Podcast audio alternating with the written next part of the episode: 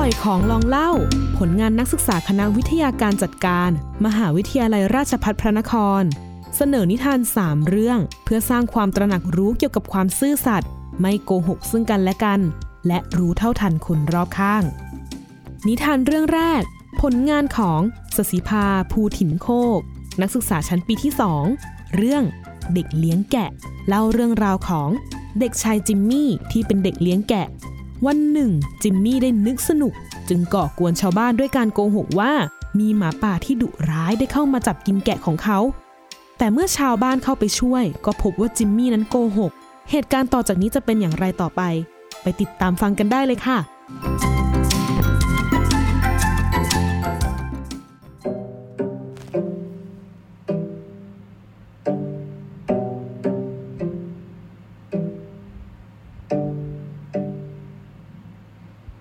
นนี้เราจะมาฟังนิทานเรื่องเด็กเลี้ยงแกะณหมู่บ้านแห่งหนึ่ง ได้มีเด็กเลี้ยงแกะได้ต้อนแกะทุกๆวัน เพื่อป้องกันไม่ให้มีหมาป่าเข้ามากินแกะ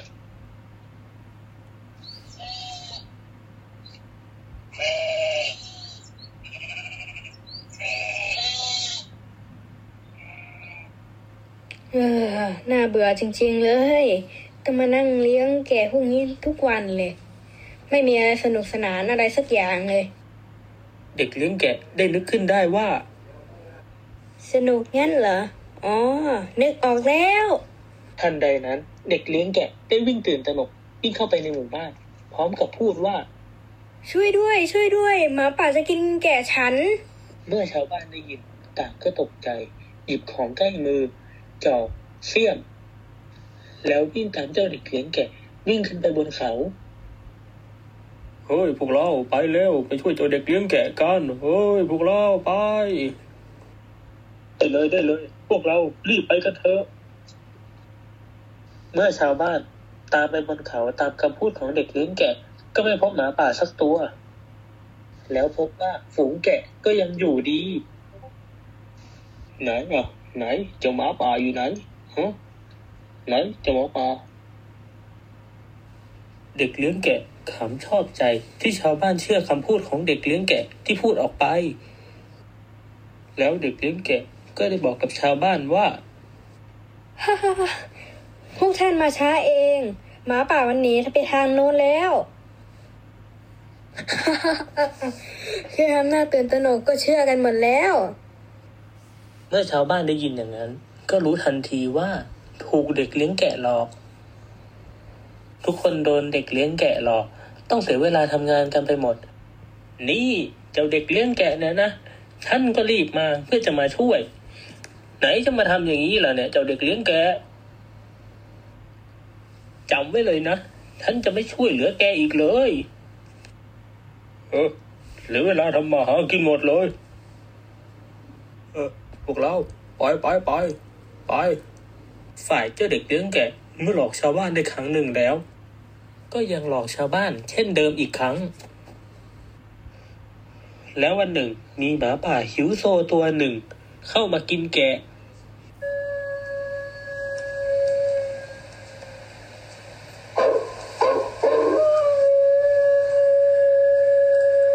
เจ้าหมาป่า ไล่จับแกะกินเป็นอาหารจริง ๆเด็กเลี้ยงแกะตกใจมาก ได้วิ่งหน้าซีดเข้าไปในหมู่บ้าน แล้วตะโกนว่า ช่วยฉันด้วย ช่วยฉันด้วย พี่พี่นะนะหมาป่ามากินแกะฉัน ชาวบ้านเงียบและไม่สนใจคำพูดของเด็กเลี้ยงแกะ เพราะคิดว่าเด็กเลี้ยงแกะ หลอกพวกเขาอีกครั้ง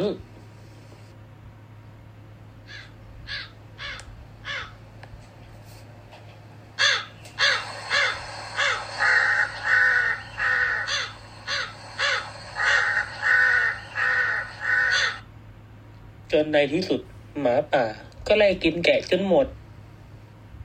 เด็กเลี้ยงแกะจึงทำได้แต่นั่งร้องไห้เสียใจฉันไม่น่าโกหกชาวบ้านเขาเลยพอฉันพูดจริงก็ไม่มีใครเชื่อเลย เจ้าแก่ฉันตายไปหมดแล้ว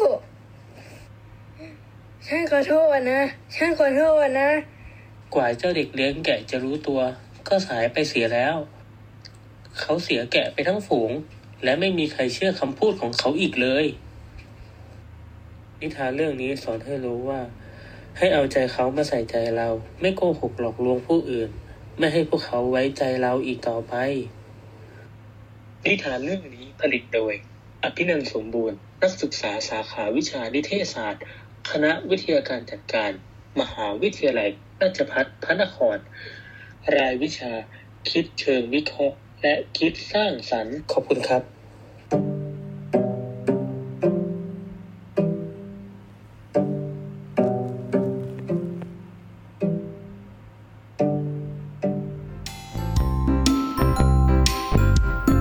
นิทานเรื่องต่อมา เรื่องก้าวพลาด ผลงานของอานนท์เภาวิเศษ นักศึกษาชั้นปีที่ 1 สาขานิเทศศาสตร์ เล่าเรื่องราวของก้าวเด็กที่ขี้เล่น แต่ว่าวันหนึ่งเขาก็ได้เจอกับเหตุการณ์ที่ไม่คาดคิด เรื่องราวจะเป็นอย่างไรไปติดตามฟังกันได้เลยค่ะ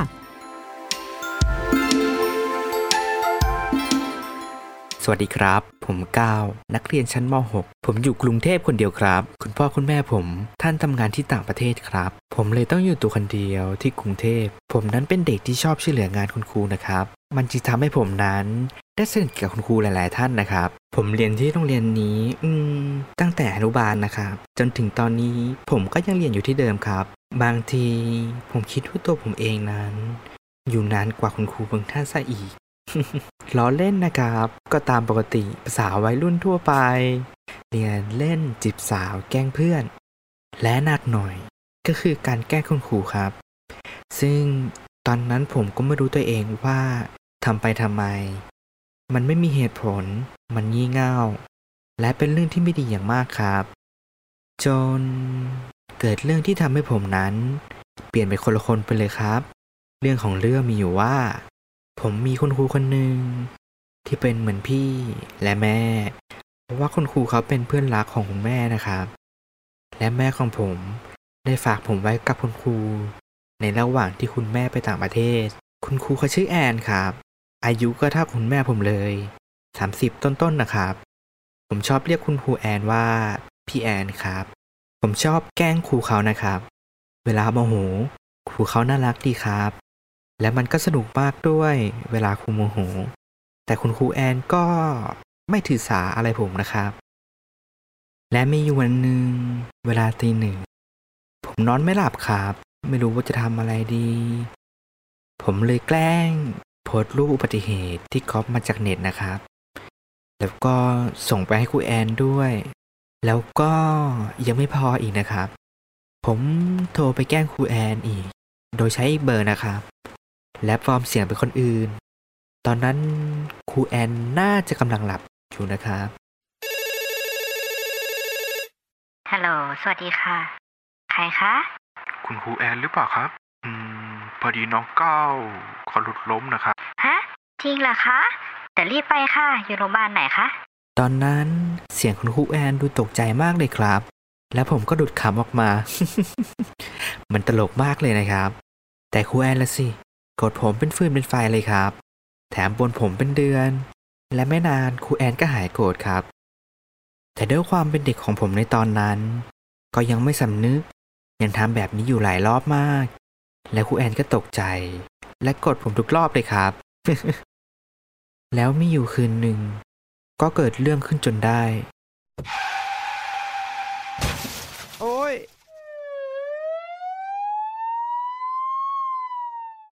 ใช่ครับ เกิดเรื่องขึ้นกับผมจนได้ ตอนนั้นทัศนวิสัยในการขับค่อนข้างแย่ เนื่องจากฝุ่น PM 2.5 ผมเลยไม่ทันได้สังเกต ถึงรถบรรทุกที่กำลังยูเทิร์นอยู่ บวกด้วย ผมขับมาด้วยความเร็วสูง จึงทำให้ผมนั้น เกือบเอาชีวิตไม่รอด พอผมตื่นขึ้นมา ก็มีแต่คุณหมอ เจ้าหน้าที่ตำรวจ และพี่กู้ภัย คุณหมอบอกกับผมว่า ขาผมหัก และต้องใส่เหล็กดาม ส่วนพี่กู้ภัยก็บอกกับผมว่าเขาติดต่อไปหาพ่อกับแม่ของผม แต่ท่านบอกว่า ท่านอยู่ต่างประเทศ ไม่สามารถมาได้จริงๆ ส่วนเจ้าหน้าที่ตำรวจ ก็บอกกับผมเกี่ยวกับคู่กรณี ว่าเขาได้หนีไปแล้ว และมีอยู่คำพูดหนึ่งของพี่กู้ภัย ที่ทำให้ผมนั้นไม่เคยลืม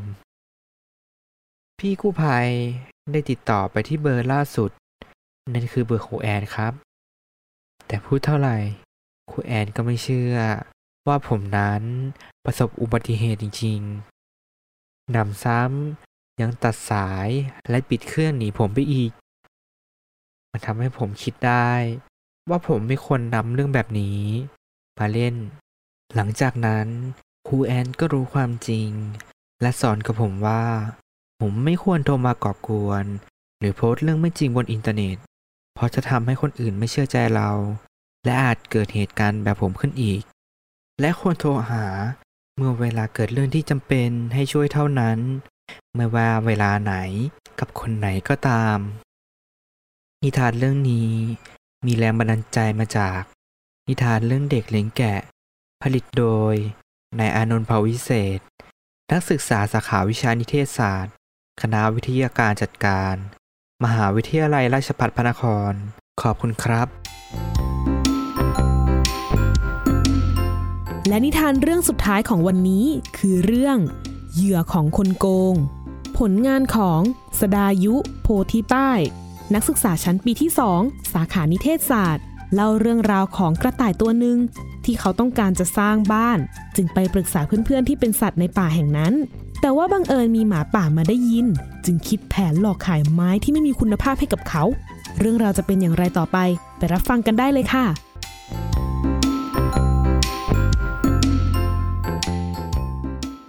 ณป่าแห่งหนึ่ง อันไกลโพ้น ในป่านั้นมีเหล่าสัตว์มากมาย มีกระต่ายตัวหนึ่งต้องการที่จะสร้างบ้านใหม่ จึงไปปรึกษากระรอกว่า ควรจะหาไม้จากที่ไหนดี นี่เจ้ากระรอกนายรู้ไหมฉันจะหาไม้ที่แข็งแรงเนี่ย มาสร้างบ้านของฉันได้จากที่ไหนเหรอ เมื่อวานก่อนฉันเห็นนายช้างขนไม้มาเยอะอยู่นะ ไหนลองไปถามดูสิ เผื่อเขาจะเหลือให้นายใช้บ้าง ได้เลย ขอบใจมากนะ เจ้ากระรอก กระรอกจึงเดินทางไปที่บ้านน้าช้างโดยทันที ในขณะเดียวกัน น้าช้างก็กำลังขนไม้ เพื่อที่จะสร้างที่เก็บผลไม้ของเขาเองน้าช้างอ้าวว่าไงกระต่าย มาที่นี่มีอะไรหรือเปล่าพอดีฉันกำลังสร้างบ้านใหม่ เห็นว่าน้าช้างมีไม้เยอะ เลยอยากจะมาถามดู มีไม้เหลือพอให้ฉันบ้างไหม โอ้ขอโทษทีนะ พอดีฉันเอาไม้มาพอดี แต่ถ้านายอยากได้ นายลองไปถามเจ้าลิงดูสิ มันน่าจะรู้จักคนบ้างนะ ไอ้นี่เนี่ย มันชอบเที่ยวเล่นอยู่ในป่าอยู่เรื่อยเลย ได้เลย เดี๋ยวฉันไว้จะไปถามดูนะ ขอบใจนะช้างมากนะครับ ในขณะเดียวกัน ก็ได้มีเจ้าหมาป่าจอมเจ้าเล่ห์เดินผ่านมา จึงได้แอบฟังทั้งสองคุยกัน จึงได้ทราบเรื่องว่า เจ้ากระต่ายกำลังสร้างบ้าน และต้องการไม้ เจ้าหมาป่าจึงคิดแผนบางอย่างออก เมื่อคิดเช่นนั้นแล้วจึงรีบกลับไปเตรียมตัวทันที เช้าวันถัดมา เจ้าลิงก็ได้ไปเที่ยวเล่นในป่าเช่นเคย จนได้เจอกับหมาป่าที่กำลังทาสีไม้โดยบังเอิญ กระลอกก็เดินมาพบเจอกับเจ้าลิงพอดี เลยเอ่ยถามขึ้นว่า นี่เจ้าลิงในายพอรู้จักคนที่สามารถมีไม้ให้ฉันบ้างไหม ไม้เหรอ อืม ไม้ อ๋อ ช้านี้ฉันเพิ่งเห็นว่าในป่าน่ะ มีหมาป่ากำลังตัดต้นไม้พอดี ฉันว่าเขาน่าจะขายไม้ให้นายได้นะ ถ้างั้นพาฉันไปหน่อยสิ ได้เลยได้เลย งั้นนายตามฉันมานะ ทั้งสองก็ได้เดินทางออกไปหาหมาป่าทันที และเมื่อมาถึงหมาป่าก็ออกมาต้อนรับอย่างดี ไม่ทราบว่าสนใจไม้ชิ้นไหนหรอครับ สามารถเลือกได้เต็มที่ เชิญเลยครับ เชิญเลย กระต่ายได้ชี้ไปที่ชิ้นไม้ชิ้นหนึ่ง งั้นเอาชิ้นนี้แล้วกัน หมาป่าจึงพูดขึ้นมาว่า ถ้าจะเอาชิ้นนี้คงต้องหาอะไรมาแลกเปลี่ยน เพราะชิ้นนี้ได้มายาก และมีความแข็งแรงทนทานอย่างมากเลยนะ ถ้างั้นฉันพอมีผลไม้อยู่ สามารถแลกได้ไหม หมาป่าจึงพูดขึ้นมาว่า แลกอะมันแลกได้ จะแลกไว้เหรอ จำนวนมันต้องเยอะมากเลยนะ กระต่ายจึงตอบตกลงไป กระต่ายและลิงจึงช่วยกันขนไม้กลับ บ่ายวันนั้น กระต่ายก็ได้นำไม้ที่ตนได้มา สร้างบ้านเสร็จในวันนั้นเลย ทางด้านหมาป่าก็รู้สึกชอบใจที่สามารถหลอกกระต่าย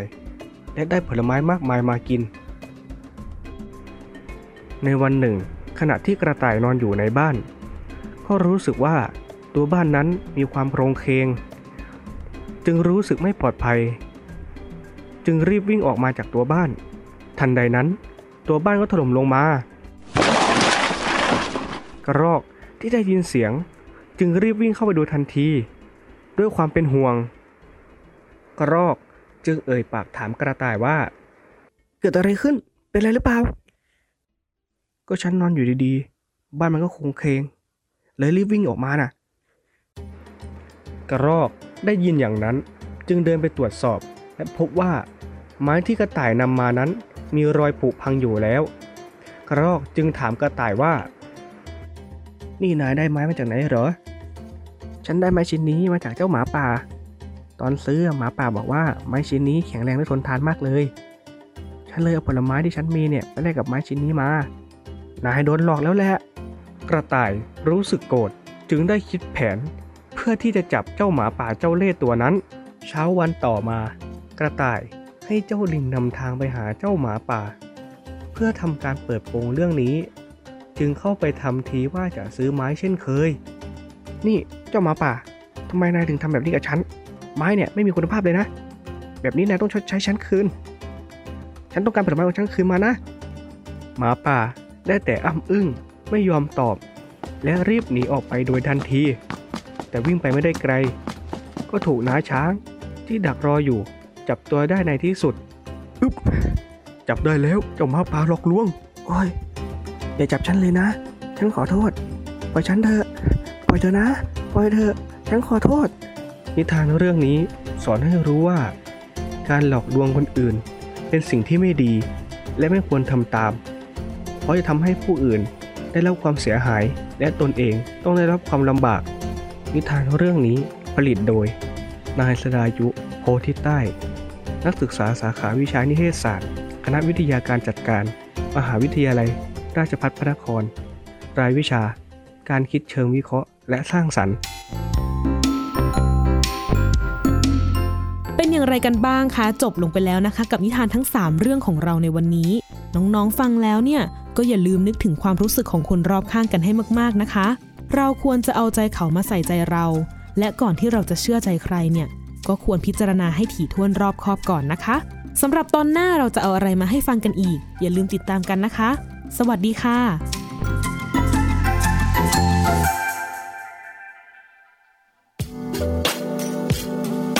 ติดตามรายการทางเว็บไซต์และแอปพลิเคชันของไทย PBS Podcast Spotify SoundCloud Google Podcast Apple Podcast และ YouTube Channel Thai PBS Podcast Thai PBS Podcast. View the world via the voice.